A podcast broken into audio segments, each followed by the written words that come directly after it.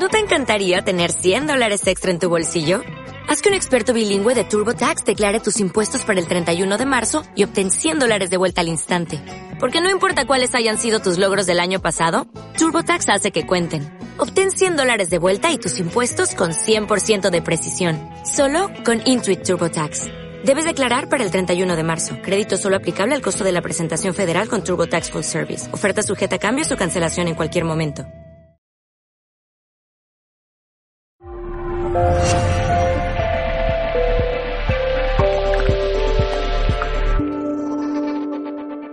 Muy buenos días, ¿cómo estáis? Desde aquí, desde Gente Brillante, os presentamos un programa especial de coaching y desarrollo personal y profesional para que hagas y tengas una vida mucho más plena y consigas todas tus metas. Hoy, Andrea, tenemos un programa especial porque tenemos unos invitados maravillosos como todas las semanas, pero cada día se van superando en la calidad de invitados. ¿verdad? Sí, sí, sí. Buenos días a todos. Gracias por la sintonía, por estarnos viendo a través de Mindalia Televisión y, por supuesto, que hoy vamos a traer invitados que seguramente nos van a aportar muchísimo en ese cambio de, de mentalidad que tanto buscamos para esta nueva era. Pues fenomenal, nos presentamos eh, Enrique Jurado para serviros, Andrea Villamizar a mi lado siempre en este maravilloso programa. Detrás de las cámaras tenemos a Tony Sánchez para que toda la gente de Mindalia nos pueda seguir. Hola gente de Mindalia, hola Tony Sánchez. Y detrás de los controles hoy tenemos a David Cantarero. ¿Qué tal David? ¿Cómo estamos? Ayudándonos a que todos estos sonidos lleguen por las ondas a través de la FM en Libertad FM. Pues eh, empezamos directamente con nuestro primer invitado, señor eh, Luis Bueno. Eh, qué bueno eres, Luis. Buenos días. eres bueno, abogado. Muchas gracias. De momento de apellido sí. El otro lo vamos intentando día a día. Bueno, pues don Luis Bueno eh, lleva muchísimos años eh, ya en esto del mundo del desarrollo personal. Yo tuve la suerte de conocerle cuando, cuando comenzaba en el mundo de, la PNL, la hipnosis, eh, todo este tipo de cosas. Pues él era ya formador. Y, y, bueno, pues hubo una, una, gran conexión, sobre todo por su forma de ser, le, ahora le conoceréis, le veréis, eh, pero no solamente eso, sino porque dentro de sí tiene una sabiduría enorme y utiliza las palabras como un mago. Y ahora, ahora le, le veréis, le escucharéis. Don Luis, ¿qué es de tu vida ahora mismo? ¿Cómo estás? ¿Qué haces? Eh, bueno, pues, pues la verdad, continuando con algo que me apasiona, que es eh, acompañando a personas, unas veces desde la formación, otras veces desde sesiones y casi siempre desde la curiosidad. Eh, yo soy un gran boyer del ser humano. me encanta, me encanta observar, eh, me encanta aprender y me encanta esa actitud permanente de, de aprender junto a aquel que tienes a tu lado. Y ahí estoy. Es, es curioso, a mí, a mí me parece también una, una gran una gran vía de, de, conocimiento y de sabiduría, el, mirar, el observar, el aprender, pero a veces también la frustración es, es muy grande cuando ves cómo hay muchas personas que, que, se mantienen en un lugar donde tú puedes pensar que la capacidad que tiene esa persona le podría llevar a otros sitios mucho más bonitos, maravillosos y sobre todo productivos. Bueno, eh, uno puede entrar en la mina con la frustración de la oscuridad o con la pasión de encontrar un diamante. A mí uh -huh. me gusta acercarme siempre con la idea eh, de que en esas circunstancias en las que te encuentras con alguien que desde fuera puedes percibir o intuir o sentir que hay un potencial y que quizá aún no has sabido por sí mismo percibirlo, eh, puedes acompañarle en ese descubrimiento. Y a mí, mm, a mí nunca me he encontrado con esa percepción de frustración. Para mí es más bien una aventura en la que comparto con otro un descubrimiento en el que sabemos de dónde partimos y no siempre sabemos hacia dónde llegamos. Hacia dónde llegamos. ¿Cómo está el mundo, Luis, ahora mismo? ¿Cómo lo ves? Eh, yo que soy un, un, gran optimista vital, yo estoy convencido de que en el mundo se están produciendo eh, en este momento gran cantidad eh, de pulsiones a nivel individual con la intención de, de hacer de este un mundo mejor. Bien es cierto eh, que eso no suele ser noticia. Yo uh -huh. suelo decir que un solo disparo suena mucho más que un millón de abrazos. Sin embargo, creo que hay millones de abrazos produciéndose en el mundo, creo que hay millones de, de personas eh, que estamos implicados con mayor o menor acierto, pero desde luego con una firme determinación en conseguir que nuestro centímetro cúbico de espacio vital del planeta sea un poquito más eh, armónico. Y desde ahí yo creo que vamos por un buen camino, aun cuando no siempre se perciba. Luis, un mago, de las palabras. Sí, ¿eh? que decía que, que, tú eras un especialista en el cambio a través de las palabras. Em, cuéntanos qué herramienta o, qué sugerencia le puedes hacer a todas esas personas que tú ves hoy en día que tienen un lenguaje demasiado negativo. ¿Cómo, cómo pudiéramos cambiar ese, ese tipo de, lenguaje? Eh, eh, lo primero, antes, antes de plantear quizá eh, sugerencias para el cambio, yo creo que es, un paso previo es conciencia de dónde estoy. Es decir, yo creo que el ser humano, muchas veces hemos dicho, somos el resultado de lo que pensamos, el resultado de lo que sentimos. No, yo creo que somos el resultado de lo que contamos.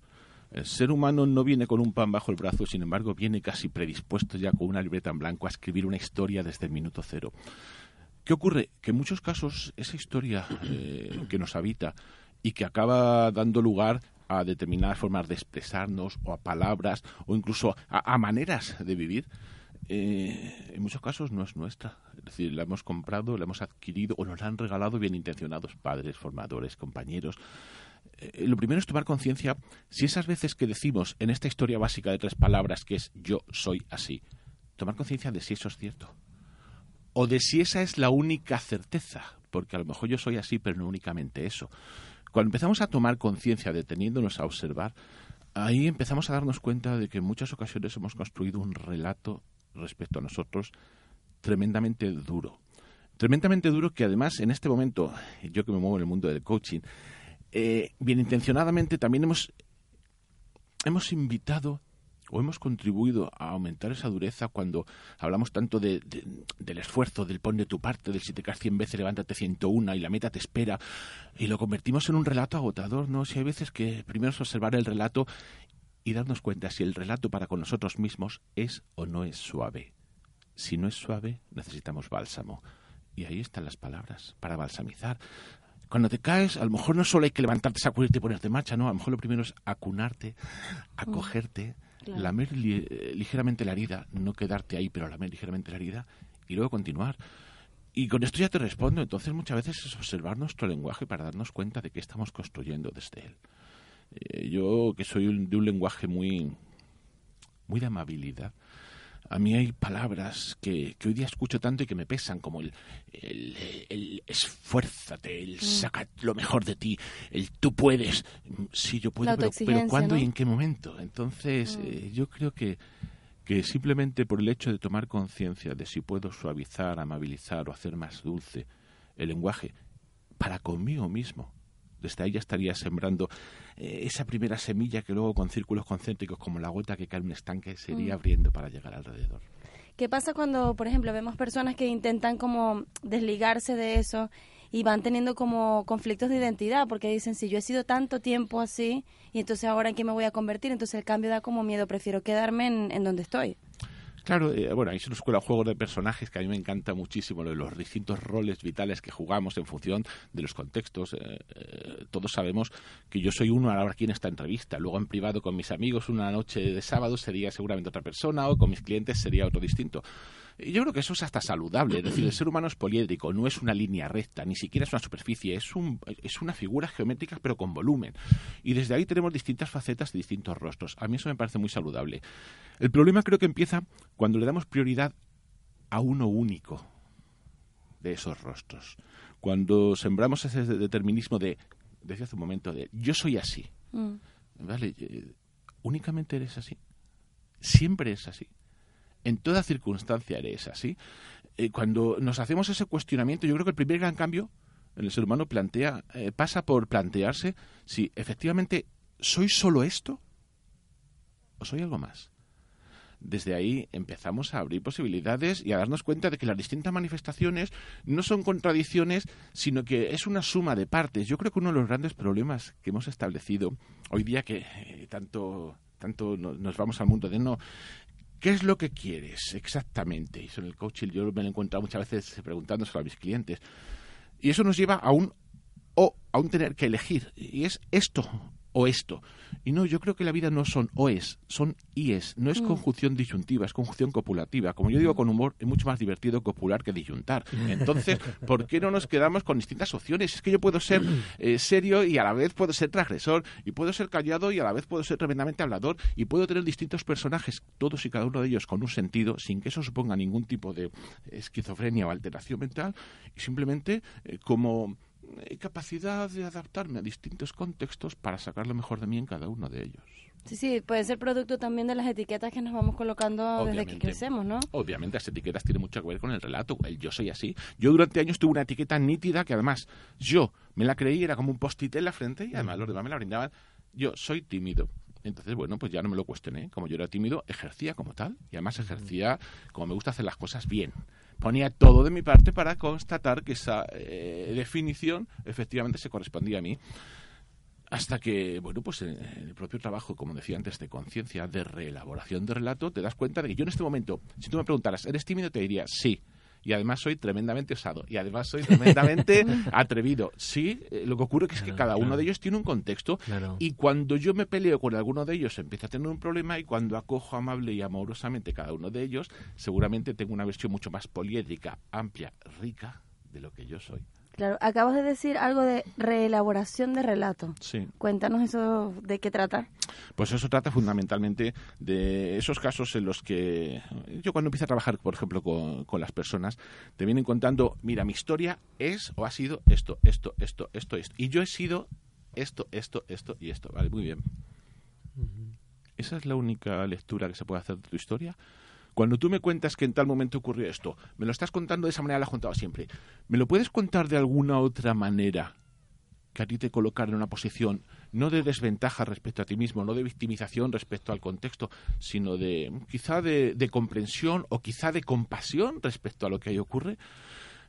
Esto puede parecer irrelevante, pero cuando uno se detiene a reformular lo que cuenta, en muchas ocasiones se produce el clic revelador de, ojo, es que yo allí siempre me he considerado que hice o que no hice y ahora descubro que es que a lo mejor era la única opción, con lo cual incluso a lo mejor puedo amabilizar también conmigo y decirme, ah, mira, oye, que es que igual no estuvo tan mal, que a lo mejor no saqué matrícula, pero igual tuve, no sé si un sufi, un bien o incluso un notable, cuando yo me estaba dando un muy deficiente de partida. El relato tiene que ver con esto, con reelaborar. Fíjate que esto tiene que ver también con, el respeto hacia uno mismo. El respeto, a mí me encanta la etimología de las palabras, eh, tiene por un lado la partícula re de volver a, viene del latín, y luego el espeto, no los malagueños, que son muy ricos además. El espeto viene del verbo specire, que ha dado lugar en, en castellano a la palabra espectador. Respeto es volver a ser espectador. Esto es apasionante. Porque si vuelvo a ser espectador de mí mismo, de mi historia, incluso de aquellos que han conformado junto a mí la historia, eh, a lo mejor en, ese, en esa revisión descubro otras posibilidades, tanto para los personajes que me han acompañado como para mí. Desde ahí, cuando uno se respeta a la hora de no conformarse con la interpretación unívoca de su historia y vuelve a ser espectador para leer de una forma distinta su historia, empieza a cambiar su vida y empieza a hacer la postproducción o reelaboración del relato que hace un momento yo te comentaba y tú me preguntabas. Wow, qué interesante, ¿no? Y, claro, la duda es, eh, ¿se puede hacer eso? Es decir, ¿se puede reelaborar el relato que nos decimos continuamente? ¿Se puede respetar ese relato para ir hacia donde realmente queremos ir? Yo estoy convencido de que sí.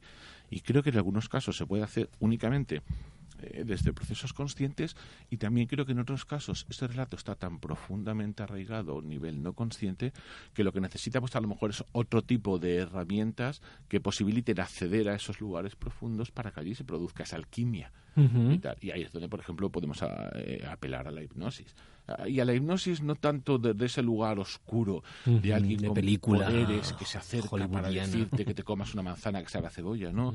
Simplemente desde alguien que te acompaña de una forma de comunicación que facilita un acceso a un lugar de tu mente en el cual se produce un estado especial llamado trance.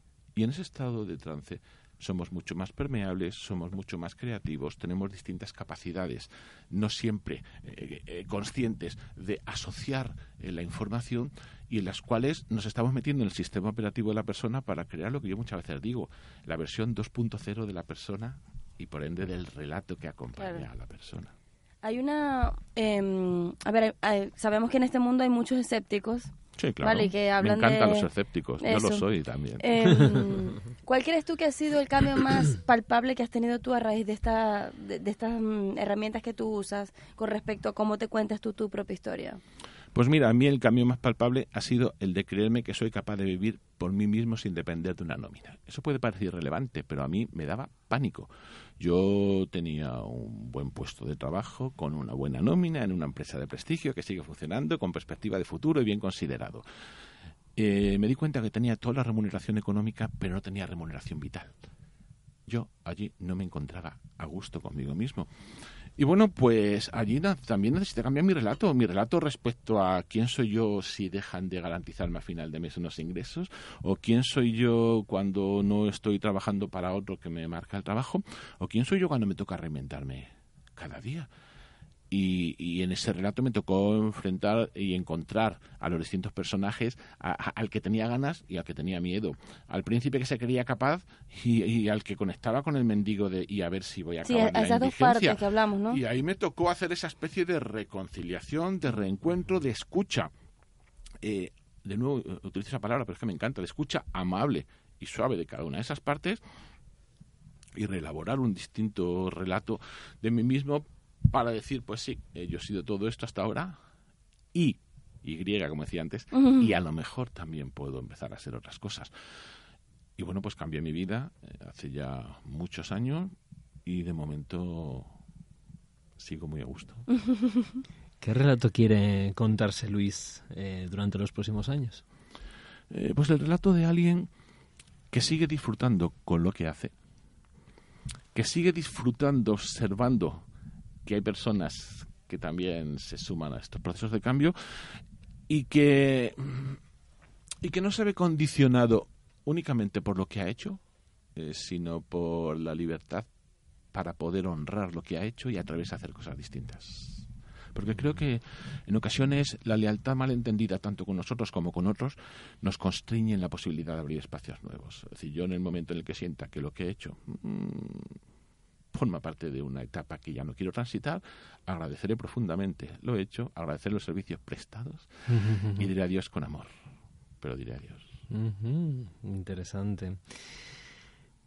Hemos hablado de hipnosis. Hemos hablado Hemos de hablado de hipnosis. hipnosis. Eh, cuéntanos eh, desde tu punto de vista qué es, qué es lo que ha hecho la hipnosis por ti y qué es lo que hace eh, para la gente con la que trabajas. Eh, pues la hipnosis por mí, en cierta medida, cuando, cuando antes te contestaba Andrea, contribuyó en gran medida para darme cuenta de que yo tenía eh, historias, eh, mensajes, sentencias, creencias a nivel no consciente que estaban delimi- delimitando un perímetro vital y que me invitaban a quedarme ahí. Yo desde el trance me atreví a, a explorar, porque en el trance eh, a veces tenemos la sensación de que la hipnosis uno es alguien pasivo en manos de otro, no, uno es también alguien proactivo se pone en marcha. Y yo ahí descubrí que podía experimentar y experimentar, salir de ese perímetro vital para descubrir cosas. Esto lo constaté en mí eh, cuando, cuando me di cuenta rápidamente de que esa pulsión de querer hacer algo distinto a lo que yo había hecho siempre eh, crecía y además crecía desde esa convicción profunda que a veces no sabes explicar con palabras, pero que sabes que es.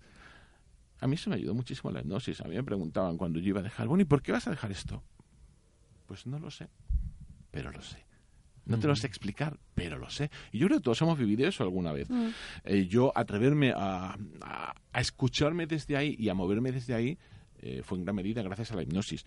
Con personas con las que he acompañado, pues eh, si quieres por seguir el hilo argumental, eh, descubriendo que los a través de los propios procesos de, de- de trance de las personas te encuentras con que personas que te han venido contando una visión muy limitante, restrictiva y- y- y muy parametrizada de las coordenadas geográficas de lo que era su vida, de repente descubren que si bien su mapa no es el territorio, sí que su mapa es ampliable, puede tener muchos más detalles, puede tener incluso realidad virtual y puede y puede invitar a hacer cosas nuevas. Y eso lo constato día a día y lo vivo día a día.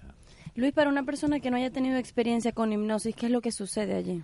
Pues sucede simplemente que vamos a comunicarnos Y en vez de comunicarnos como estamos haciendo tú y yo ahora, vamos a utilizar un tipo de lenguaje, una forma de transmitir eh, en el que la persona se dé permiso para ella decidir, porque nadie impone la hipnosis para ella, decidir acceder a un estado de, como de búsqueda interior parecido al que podemos tener cuando estamos en un estado meditativo, un estado de concentración y simplemente con una intención determinada de, de lograr algo, de alcanzar algo o de, o de permitir que suceda algo es algo que todos hemos vivido. Es decir, Milton Erickson, que es el tipo de hipnosis que yo utilizo, hipnosis ericksoniana, decía que el trance forma parte del ser humano y de lo cotidiano. Todos hemos estado en trance en alguna ocasión y, de hecho, a lo largo del día en más de una ocasión.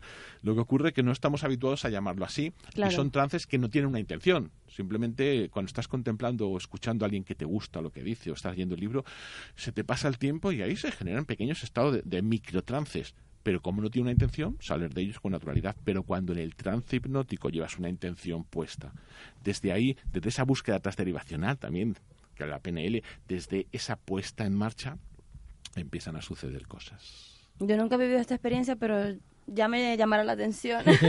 Muy bien, pues cuando quieras estarás invitada. Aunque no lo sepas, ya la has Ya, ya la hago. Con, con, PNL, con PNL hago mucha hipnosis, pero a ver, digo que no que uno también se refleja como la hipnosis en el que estoy acostado eh, cierro los ojos y, voy a ello, ¿no? Eh, yo sé que muchas de las herramientas que nosotros usamos en PNL son muy hipnóticas a la vez, ¿no? O sea... Ten en cuenta que la PNL mamó en gran medida también de Milton Erickson, que... claro, claro, bueno, pero bueno, quizás eh, yo tengo un como como un perfil muy controlador entonces esos, esos momentos de hipnosis total de perder el control. Exacto me hacen perder el siento que pierdo el control. Creo que hay que eliminar ahora mismo ese mito de que la hipnosis, especialmente la ericksoniana, te va a hacer perder el control, por favor. Eh, es, que, es que, eh, fíjate, eh, para Milton Erickson, que no era importante ni siquiera la profundidad de trance, hay una cosa que está absolutamente clara, y es que el trance es únicamente tuyo. No es de nadie más. Con lo cual tú vas a determinar hacia dónde vas, cuánto profundizas, de qué manera exploras el trance se corre, le pertenece a la persona que está en él. Eh, ¿Vas a perder el control o no? Tanto como tú lo quieras o no perder en tu vida, diciendo hoy de repente me despeino y me pongo un, color de labios de no sé qué manera, o no. es exactamente igual, porque es que el trance es un estado natural de nuestra mm. mente. ¿Qué ocurre? Que como consecuencia de todo lo que ha sido el trance espectáculo, tenemos esa idea de que nos quedamos en manos de alguien que sí controla sobre nosotros. Y nos manipula. Eso, y nos manipula. Eso es absolutamente ajeno a la hipnosis ericksoniana, porque el trance te pertenece, porque somos dos personas de igual a igual explorando y porque el protagonista es única y exclusivamente aquel que decide ir al trance. Si tú no quieres ir al trance, nunca vas a ir al trance por muy bueno que sea el hipnotizador que está a tu lado. Claro, es que si te pones a ver lo que se ve hoy en día en el mercado, son personas que ves en una valla enorme en una sala de cine diciendo ven a hacer hipnosis y está una persona desmayando literalmente a otras personas donde uno dice, a ver, si yo entro en ese trance, ¿quién, me saca de ahí? Es que ahí sí hay una apariencia de falta de control, pero claro, lo que no sabes es que luego en el backstage, detrás de, todo eso, ha habido eh, horas de preparación, muchas veces de entrada en trance, casi un acuerdo tácito, no necesariamente un acuerdo explícito, pero sí tácito de colaboración. Y todos sabemos, y esto lo digo con todo el respeto, eh, que muchas veces necesitamos nuestro minuto de gloria y uno es capaz de hacer la gallina con o sin trance. claro. Y es que es así. si luego además lo rodeamos de una parafernalia adecuada, estamos contribuyendo, pero mm. estamos contribuyendo también con nuestra aceptación previa, quizá no, en, no en ese instante, pero previa para que eso ocurriera. Eso, no tiene nada que ver con el tipo de hipnosis que utilizamos en procesos de cambio, en el cual, te repito, es simplemente una forma de comunicar entre dos personas que han llegado a un acuerdo y en el que van a acompañar a una que accede a un estado especial de su mente para explorar. Ya está. Yo, de hecho, ahora contigo estoy utilizando hipnosis. Si empiezo a cambiar el ritmo, si empiezo a modular mi voz, si empiezo a jugar con las entonaciones, si voy acompasando tu comunicación no verbal. Y no estoy haciendo nada raro ni diciéndote rápidamente que cuentes que ahora que duermas. De hecho, mira, en una, en una frase muy sencilla. La hipnosis clásica directiva, insisto una otra vez en el duerme, duerme, duerme. La hipnosis ericksoniana, aunque no lo diga, te invita a despierta, despierta, claro. despierta. Esa es la clave diferencial. Está, está bastante claro, ¿no, Andrea? Sí, sí, sobre todo porque, porque a ver, es, la duda que tiene la gran mayoría de las personas que no conocen este tipo de cosas. O sea... De hecho, yo te voy a confesar una cosa. Yo hay con personas con las que utilizo hipnosis sin necesidad de utilizar la palabra, precisamente por el hecho de, lo que significa la etiqueta. Entonces, digo, hacemos un ejercicio de relajación. Y es un ejercicio de relajación o de visualización creativa o de meditación guiada, porque ahí también se están produciendo trances. Y lo hacemos desde ahí. Porque si el corsé de la etiqueta va a condicionar el que podamos hacer un trabajo, pues eliminemos el corsé. Yo en eso soy muy flexible y muy abierto. Y como bien dice Luis, creo que eh, el tema es que estamos hipnotizados. La idea al hacer este, este, tipo de ejercicios es deshipnotizarnos. Esa frase era de Milton. Era de Milton. Milton decía, eh, el, ser humano ya está en trance. Lo que necesita es un trance de otro signo para salir del trance que se ha creado poco saludable. Ya estamos en trance. Sí, porque realmente al final nuestros, eh, nuestros sufrimientos, nuestros duelos, nuestras, nuestros malestares nos los provocamos nosotros mismos a través de la forma que tenemos, los patrones de pensamiento, patrones emocionales, etcétera. Entonces desde ahí la hipnosis es una forma fantástica de poder conectar con ellos para poder trabajar con ellos y cambiarlos. Así es. Bueno, don Luis, eh, ya nos quedan nada, dos minutitos para terminar. Eh, cuéntanos cómo va tu libro, que te lo has traído y es, eh, vamos a enseñarlo a la cámara, por favor. Pues, pues Muéstralo a la pues, cámara a los espectadores. Como yo digo por ahí muchas veces, el libro no va, el libro se queda, porque quien lo conoce le encanta. Pues muy bien, la verdad es que segunda edición, es mi primer libro, estamos ya en la segunda edición y eh, estando como está, de momento únicamente en, plataformas digitales, en librerías a través de, encargo, pues la verdad es que me siento muy, muy satisfecho. Sobre todo porque es un libro que no nació con pretensiones de tal. Aquí es un conjunto, tú que me conoces, yo llevo años escribiendo reflexiones que en ocasiones tienen que ver con relatos que me he encontrado en otras personas, con relatos conmigo mismo. Y el libro no es más que una suma de invitaciones permanente a que cada uno reescriba su relato. Y cada uno de ellos va en esa línea. Y la verdad es que estoy, estoy muy contento. Es mi primer hijo y Espero que haya más. Pues seguro que sí. Luis. Ha sido un verdadero placer tenerte aquí en la radio. Y el mío también. En Libertad FM. Esperemos que vuelvas, ¿vale? Estaré encantado cuando quieras. Genial. Muchísimas gracias, Luis. Muchas eh, gracias. comentarle algo? Un abrazo, gracias por venir y voy a tomar contacto para bueno, sí. Ir a ver el hipnosis. Eh, la gente que quiera contactar contigo, ¿cómo eh, lo Quien quiera contactar conmigo, pues eh, lo más fácil es poner Luis Bueno en Google o que busquen en mi página web, fteando.com. Y le respondes tú, no tu secretaria. Respondo yo personalmente, sí, me ah, gusta responder. Sí, yo soy muy de mesa camilla, muy de contacto directo. Claro que sí. Pues un verdadero placer. Vamos a hacer un pequeño descanso y volvemos enseguida. En Gente Brillante, tu programa de coaching y desarrollo personal a través de las ondas de Libertad FM y Mindala Televisión. Y bueno, seguimos con este programa con una invitada súper especial. Ella es Keila Rodríguez. Bienvenida. Ex alumna de Darte, ¿cierto? Exacto. Sí, qué bueno, qué bueno tenerte aquí. Cuéntame, cuéntame de ti, háblanos de ti. Bueno, gracias por el espacio, gracias por estar aquí y así, es. Eh, es alumna de arte, ahí estamos. Keila, cuéntale a todas las personas que nos escuchan y nos están viendo a través de Mindalia Televisión, eh, ¿qué haces? ¿A qué te dedicas? Vale, yo soy Keila Rodríguez y eh, tengo o me dedico a la sexualidad, ¿no? Y... Uh, ya con toda mi formación de muchos años, yo digo que no me he formado solo lo, el tiempo que estuve en Darte, pero sí toda la vida, ¿no? Además vengo de un país donde constantemente te, te está haciendo evolucionar, te está haciendo crecer y... Eh, al final me dediqué a la sexualidad porque también en mi país ah, pues es un país bastante sensual, un país bastante ¿no? que se disfruta, que se ve mucha sexualidad y en España lo que me pasó era que, eh, por eso, ¿no? Llegas de un país eh, diferente del tuyo, aprender a hablar un otro idioma, eh, y empiezas a polarizarte, ¿no? A ir a, ser un poquito más masculina, un poquito más agresiva y perderme en todo ese proceso como mujer, ¿no? Y entonces lo que hice fue, aquí hay algo que no está, no está yendo bien, ¿no? dentro de, cómo me sentía como mujer, luego de cómo estaba con mis relaciones, eh, cómo me encontraba en mis relaciones y la, la parte de disfrutar era como había perdido totalmente cuando de mi adolescencia, eh, pues vengo de, de, de, eso, de un país muy católico, de una Claro. familia súper eh, represora, tal, entonces era como todo, uy, no, no, no, porque, uy, y tener hijos, ni, ni pensar, ¿no? De adolescente que era muy común.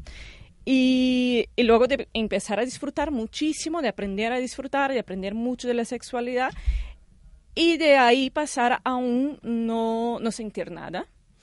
Entonces, yo, aquí hay algo.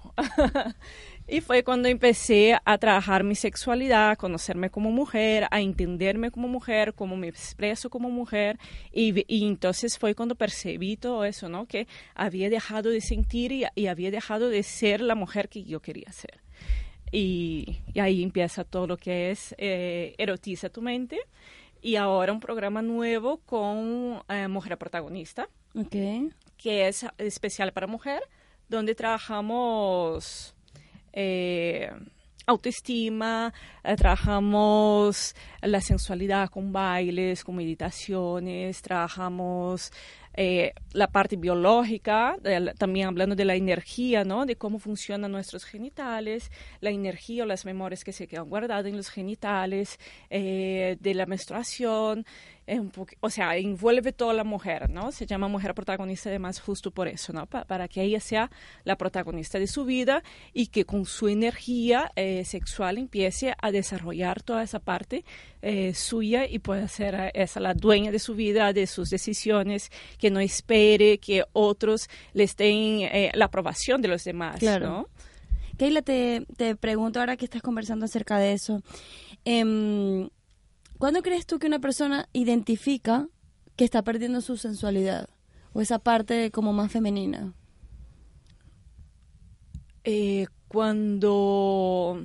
Es una buena pregunta, la verdad que eh, yo identifiqué cuando realmente había perdido la, la pasión o ese tesón realmente por eh, cosas ah, tan, tan sencillas como hacer el desayuno para ti eh, o esa falta de intención de estar con la otra persona, ¿no? O de, de, de querer compartir con esa persona. Y también porque venía mucho de, de esa idea de eh, estar para la otra persona, querer agradar a la Mm. otra persona. Y eso también ayuda mucho a desconectarte de tu, Claro. de tu sexualidad y de tus ganas de, de realmente de compartir. Claro. Eh, hablando de esto, eh, obviamente nosotros que venimos de países latinoamericanos, porque yo soy venezolana, a nosotros nos educan mucho con la vocación del servicio. De uno tiene que estar para dar, para dar a otros. Entonces, ¿cómo se genera ese conflicto entre tengo que entender que no tengo que estar para la otra persona porque en, en sí me pierdo yo de mí, ¿no? De estar para mí. Eh, realmente es así, principalmente la mujer que fue educada desde ahí, eh, principalmente en nuestros países que todavía se sigue Sí, educando así, sí, claro. eh, como la servidora, como la salvadora. Mm. Eh, y repíteme la pregunta porque hay una cosa que me... me- Básicamente, si, si a nosotros nos educan para de personas de servicio. ¿verdad? Para dar, para, para servir, para estar allí. Y, y- de hecho, muchas veces las mujeres somos como las responsables del, del la sensación de hogar, ¿no? Entonces, si yo estoy todo el tiempo para dar, para los demás, eh, tú me estás conversando acerca de que no estoy para mí, entonces pierdo o, o tengo ese conflicto a nivel de mi propia sensualidad. Entonces, eh, ¿cómo se maneja eso? Sí, aprendemos justo eso, ¿no? A, a prim- primero no mirar a nosotros, a estar para el otro.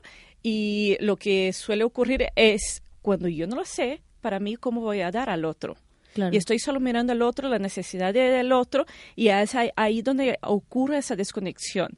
Y ahí sí que eh, yo soy eh, sup- eh, súper defensora de que tenemos que ser un poco egoístas. O sea, sí, sí que tenemos que mirar a nosotras, conocernos, entendernos, saber lo que queremos, saber también nuestros cambios, cómo nos sentimos, para poder dar al otro y poder recibir y pedir, que es lo más importante que muchas veces no lo sabemos, ni hombres ni mujeres, no sabemos pedir, ¿no? No sabemos cómo, eh, no, yo quiero así o quiero asado o hoy solo quiero que me hables o que me digas cosas bonitas y es así como me siento querida y amada y es así como te- realmente te puedo dar. ¿no? Porque si yo no me siento amada, no me siento querida, eh, va a ser muy difícil que te dé algo que no lo tengo. Claro. ¿no? Que no te dé amor, que no te dé cariño, que no te dé nada. Entonces, si no lo tengo, no lo recibo, no me alimento, va a ser difícil que pueda dar al otro. Claro. Keila, ¿cómo alimentamos ese amor propio? Yo sé que es una palabra muy extensa y, tiene mucha tela, por así decirlo, pero ¿qué, ¿qué, le sugieres a la gente que nos está viendo y nos está escuchando acerca de, bueno, yo tengo un problema con el tema del amor propio, siento que no me doy lo suficiente, o que a veces creo que lo que me estoy dando es lo que es y resulta que no me estoy llenando. Entonces, ¿qué, qué le podría sugerir a las personas? conocerse, eh, estar contigo, eh, ser tú. Eh, hay una, cosa que siempre hablo con, con mis coaches, que es eh, sé tu mejor amigo, sé tu mejor aliado. Eh, y siempre somos muy buenos para los demás y no somos con nosotros, ¿no? Solemos ser nosotros las relaciones tóxicas o, lo que nos estamos fustigando constantemente con las palabras negativas, con debería, con tendría.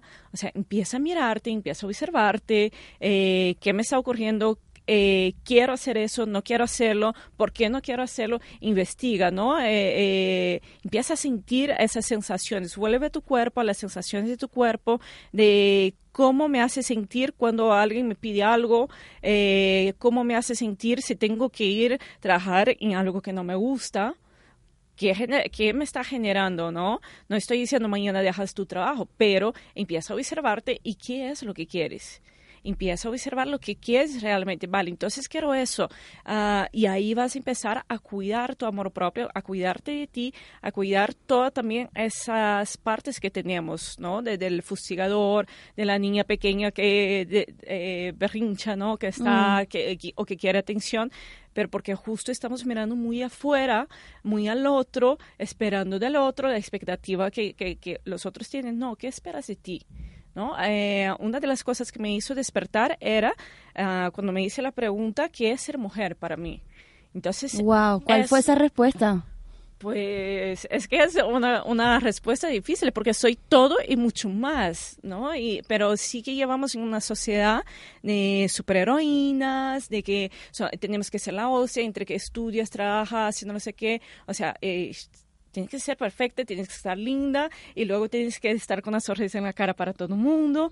Y es como, no, eh, no es todo eso ser mujer para mí. Y no siempre la mujer es la que tiene que estar eh, súper sensual o súper tal. Entonces puedo ser la niña, puedo ser la adulta, puedo ser la anciana, puedo ser la sacerdotisa, ¿no? Puedo ah, buscar varios arquetipos que tengo dentro de mí con varias edades, con varias cosas y entrar en conjunto con todo eso, dejarme de pelear y, vale, ¿qué, qué, me, qué me doy hoy? ¿Qué me apetece? ¿Qué es lo que necesito? Y ahí es, uh, ser mujer para mí es, es una, una, una con, con, hoy, hoy, que no me sale la palabra, e, es una respuesta difícil para dar porque somos eh, muchos, somos fuente de vida, somos alegría, somos fuente de todo. Claro. Claro. ¿Cómo es la experiencia de erotiza tu mente?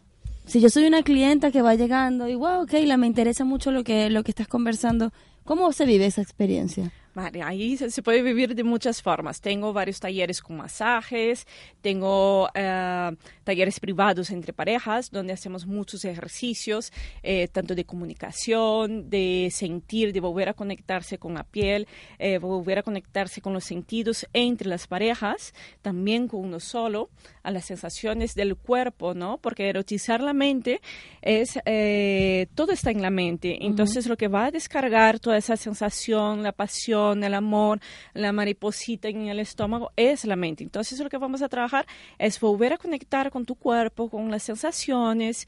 Eh, entonces tengo las sesiones privadas y tengo luego los talleres donde eh, también se hace o en pareja, eh, los talleres de masaje solo no se puede hacer.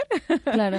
Pero sí, eh, en las sesiones hacemos muchos ejercicios de volver a conectarse, ejercicios tántricos con PNL, eh, con, sentirse, ¿no? Con, tiene eso. Y entender lo que es la sexualidad para ti, ¿no? Cómo expresas tú la sexualidad siendo mujer también. Sí, porque también está muy vetado el hecho de que... Mm, de que, bueno, la mujer tiene que ser eh, complaciente, pero a la vez también tiene que ser complacida, ¿no? Y muchas veces a nosotras como mujeres nos cuesta expresar esa falta de, mira, eh, no me estoy sintiendo como lo suficiente bien como que me gustaría, o, qué pasa en, ese momento, o sea, Sí, es un poquito lo que eh, habíamos comentado antes, ¿no? Eh, y además no nos enseña a pedir, Claro. a hablar, y es eh, luego entre hombres y mujeres hay, ¿y qué va a pensar en mí? Luego hay una presión enorme dentro de la sexualidad, donde está, eh, si voy a, a funcionar bien, si voy a, a satisfacerla, y, y la mujer igual, voy a tener un orgasmo que ahora es todo orgasmos, o eh, el skirting que se ha puesto de moda, o no lo sé qué. Entonces hay una presión dentro del sexo a, a día de hoy muy fuerte, muy grande y que perdemos es justo el conectar, el hablar, el cómo te sientes. eh, no- las parejas y ni las personas se masturban porque tiene ah, ahí un tabú, ¿no? No se habla, no se hace o te va a salir algo en la mano si lo haces. ¿No? De pequeño yo, yo me Claro. acuerdo que, que de pequeña escuchaba mucho, mucho eso y aquí en España también he escuchado muchas veces. Eh, pero realmente no nos enseñan nada no, y además hablar de los genitales eh, se habla ¿no? de una forma muy infantil, la florecita, no toques ahí. Entonces, entre pareja es difícil, y se va probando, se va teniendo esa experiencia poco a poco, pero realmente no es una experiencia que tú digas, wow. Pocas Claro. personas son las que, que tienen esa experiencia wow, ¿no? Yo me acuerdo mi primera vez que fue la, la- una decepción y claro, por mucho que sea católico en mi país, la- teníamos las novelas ahí donde todo es Por supuesto. tal, tal, y, y- y las películas, y yo, wow, y estos fuegos artificiales, fue mi primera vez una porquería, una decepción, y yo, eso es lo que venden, eso es Claro. lo que tanto yo esperaba aquí los fuegos artificiales y no hubo. Y entonces hay esa expectativa también y, entonces vas descubriendo con una persona que sabe menos que tú y dices, bueno, pues no, te, no me acaba de convencer eso, ¿no? Claro. Y cuando ya experimentas realmente lo que es eh, el sexo, porque la sexualidad y el sexo no son iguales. eh, ¿Cuál es la diferencia? la sexualidad, eh, primero tenemos que entender que la sexualidad hace parte de tu personalidad. ¿vale? La personalidad es cómo te expresas como persona. Mujer, hombre, eh, hetero, eh, bisexual, eh, gay. ¿Cómo te expresas? Eso es la sexualidad. ¿Cómo me identifico yo dentro de mi género y cómo me expreso eh, yendo a buscar una pareja o tal. Y, pero luego hace parte de la vida, ¿no? De, de, de realmente cómo funcionas en la vida, de cómo buscas tus objetivos, esa fuerza que tienes, todo está ahí en la sexualidad. Y el sexo realmente es el acto, es el coito, es la penetración, eso es el sexo. Ya, ya es el más el acto, ¿no? Exacto. Entonces ahí hay que, hay que diferenciar un poquito. Pero sí, es verdad que cuando conoces realmente lo que es el sexo, estar, eh, conocerte, eh, saber cómo te gusta, eh, qué te gusta, y como somos mujeres también cambiamos, no todos los días es igual. Claro. Entonces, sobre todo conocerse y erotiza tu mente va mucho ahí. Y cuando hay sobre todo esa falta de ganas, falta de líbido, falta de... eh, ocurre justo por ese no saber, no haber aprendido, haber estado en relaciones que no, no, no fueron buenas para ti, eh, que nunca has llegado a disfrutar. Entonces, pues, ¿cómo voy a tener deseo de una cosa que no me hace ninguna gracia? Claro, claro. Keila, em, a ver, ¿cómo, cómo eh, explora uno su sexualidad? Tocándose. Sí, Sí, eh, sobre todo tocándose y, y la primera cosa es ah, observar los pensamientos que tienes detrás de todo eso. Am, ¿Qué pienso que es el sexo? ¿El sexo es bueno, es malo, me gusta, me deja de gustar, eh, es sucio, es, es rico? eh, entonces, todos esos pensamientos que hay detrás, me gusta compartir con el otro, no, me gusta dar, me gusta recibir, observar mucho que hay atrás de estos pensamientos, ¿vale? Porque ahí hay un, ah, hablamos de los patrones, de las creencias, Claro. y ahí es donde muchas veces es lo que ah, ocurre la falta de deseo, eh, la falta de, ganas, eh, ese desconectar de ti y, ya no tener deseo por nada, es justo por esos patrones que tenemos detrás. Entonces, lo primero que invito es a, a pensar qué es el sexo para ti, qué piensas en relación al sexo, qué mensajes has tenido ah, de pequeño, qué has visto, cómo has visto el sexo, ¿no? Porque si de pequeño, por ejemplo, te eh, venía una película un poquito poquito más fuerte y te decían no fuera o vete a Por dormir supuesto, claro. porque eso no es para ti Mm. y a ti entra una eso es feo, eso es sucio, eso no se puede, eso es prohibido. Mm. Entonces, ¿qué mensajes hay ahí detrás? Sobre todo es que, por ejemplo, en mi caso que yo estudié en un colegio católico, eh, eso era pecado. Pecado mortal. mortal y tienes que casarte virgen y eso es solo para tu marido y no puedes disfrutar. Es Claro. solo para reprocrear, es solo para, Claro. para tener hijos. Wow, wow, wow. Es súper interesante lo que, lo que estás comentando porque ciertamente uno se ve identificado, aunque, o sea, aunque conscientemente no lo veas, eh, el inconsciente sí que es muy sabio, sí que se, se ve muy reflejado allí y quizás esos momentos del no disfrute, del no tener la capacidad de, de disfrutar, de, de autoexplorarse también, porque forma parte de nosotros, o sea, el cuerpo es propiedad nuestra y, y claro, el hecho de no explorarte genera muchísimo conflicto a la vez, Muchísimo, ¿no? ¿Cómo muchísimo. trasladas eso que, que te gustaría que sucediera en tu relación con tu pareja si, si tú misma no lo conoces, no? No lo conoces, nunca lo has visto, nunca lo has tocado. Eh, los hombres tienen un poquito más de facilidad porque está hacia afuera Hacia afuera, nuestro, está en el interior y es justo, no toques ahí, eso tal, o- o- y siempre tapado, ¿no? No se hablaba.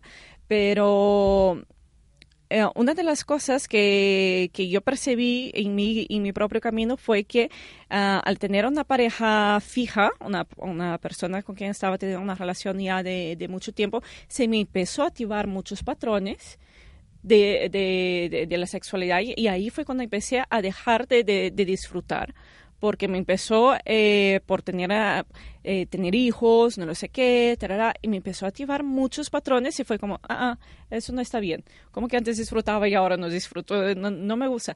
Pero es verdad que nosotros venimos para disfrutar eh, desde pequeños, sabemos lo que es la sexualidad.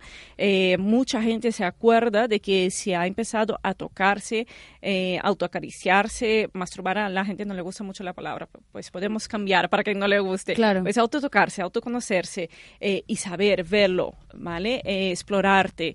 Eh, si toco aquí, ¿qué me pasa? Me duele, me gusta. Ah, uno de los trabajos que hacemos con sanaciones y tal es cuando se toca el punto G, ¿no? En la pareja y hay mucha gente que tiene dolor.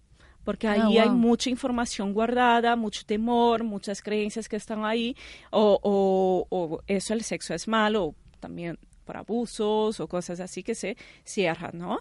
Y, y al explorar, cuando la pareja explora el punto G y tal, y hay ese dolor, pues ahí hay mucha información a trabajar, ¿no? Claro. Pero no solo tocando el punto G, el- los labios, eh, tocando el clítoris, cómo te sientes, qué color tiene, eh, todo eso no sabemos. Mu- Muchas mujeres no lo saben qué color tiene sus genitales, cómo es, Sí, no, no se cuántos labios tiene, Mm. cómo es el clítoris. Nada. Nada. Y este tipo de cosas que tú, que tú realizas, ¿las haces en, en, eh, en sesiones privadas o cómo, cómo funciona? Sí, todas esas sesiones privadas, eh, sí que eh, yo siempre trabajo con pareja. Okay. Me gusta más trabajar con pareja, pero también atiendo eh, individual, ya pero la parte más de, de conquista, de amor, de más o de, de un desamor también. Claro. Eh, ¿Se hacen en sesiones privadas con la pareja y allí mismo se explora toda esa parte de corporalidad o tú lo das como un ejercicio aparte para hacer en casa? hay, hay varias formas. Hay los talleres privados que sí se hacen los ejercicios. eh, son talleres de tres, cuatro horas donde estamos ah, trabajando con ejercicios. Okay. ¿Vale? Y en las sesiones sí que ah, las sesiones suelen ser mucho más en la pareja cuando realmente hay eso, pues ya no, ya nos apetece, estamos muy cansados, entonces explorar un poquito más lo que está ocurriendo ahí. Y en los talleres sí que son más eh, divertidos, por así decir, porque eh, no tienes que venir con un problema o con una disfunción o es por la falta de ganas, solo quiero mejorar o quiero dar más placer a mi pareja eh, o quiero hacerla tener placer. Claro. Ento- ah, y hay muchas mujeres que lo regalan. Eh, me pareció muy curioso que las mujeres me buscan para regalar a su pareja. Ah, wow, ¿en serio? Ujú. ¿Y en funciona a qué? Eso está muy interesante. Para mejorar, porque quiere, además quieren eh, un regalo diferente Claro. y que sea eh, eso de, de conectarse entre ellos eh, y además parejas de, de tanto de, de 10, de 15 años como un año. Eh, de, de, relación, ¿no? Porque normalmente se entra en la monotonía, se entra en, en, ese siempre lo mismo. Entonces, hacer algo diferente, conocer cosas nuevas, aprender cosas nuevas, o también quitar esa vergüenza de, hoy pues me apetece hacer una otra postura, pero me da mucha vergüenza decirle, pues es más fácil estando con una profesional. Claro. Entonces, ahí trabajamos en los talleres. Wow, impresionante. Y y Keila, desde que tú empezaste a explorar esta parte más como de sexualidad tuya, creaste este proyecto de Erotiza tu mente, ¿cuál crees que han sido los beneficios más palpables que has visto? Yo creo que las ganas de vivir, la alegría, porque eh, date cuenta que la sexualidad es, eh, cuando trabajas la sexualidad, cuando trabajas todo eso, estás descargando un tanto de hormonas en tu cuerpo, de felicidad, de, de bienestar, de creatividad, entonces ah, solo hay beneficios. Claro, beneficios muy, muy, muy, muy buenos. Keila, ¿dónde te podemos encontrar? Si las personas quieren saber de ti, eh, la página web, Erotiza tu mente, eh, redes sociales, Instagram, Erotiza tu mente, Facebook, eh, Erotiza tu mente, así que no es difícil, es muy fácil. Ya acaba de llegar que quieres hacerle alguna pregunta, o sea... pero luego la veré. bueno, luego la verás. luego la veré. No, simplemente es...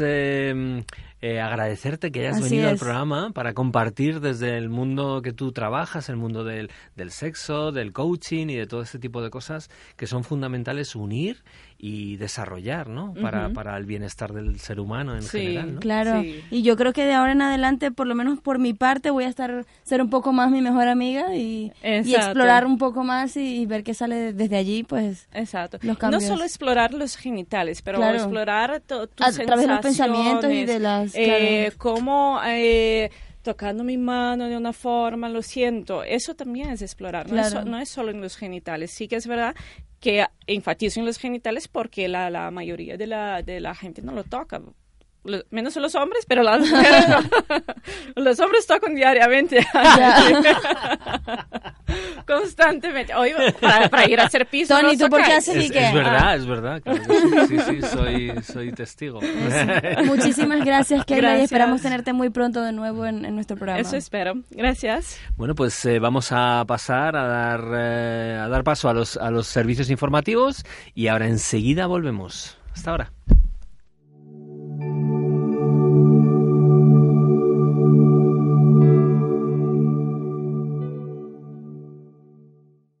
Como nuevo cliente de Western Union, puedes disfrutar de una tarifa de envío de 0 dólares en tu primera transferencia internacional de dinero en línea. Envía dinero a los tuyos en casa de manera rápida, fácil y conveniente. Visita westernunion.com o descarga nuestra app hoy mismo y tu primera tarifa de envío corre por nuestra cuenta. Aplican ganancias por cambio de moneda. No disponible para tarjetas de crédito y envíos a Cuba. Servicios proporcionados por Western Union Financial Services Inc. NMLS 906983 o Western Union International Services LLS NMLS 9069 85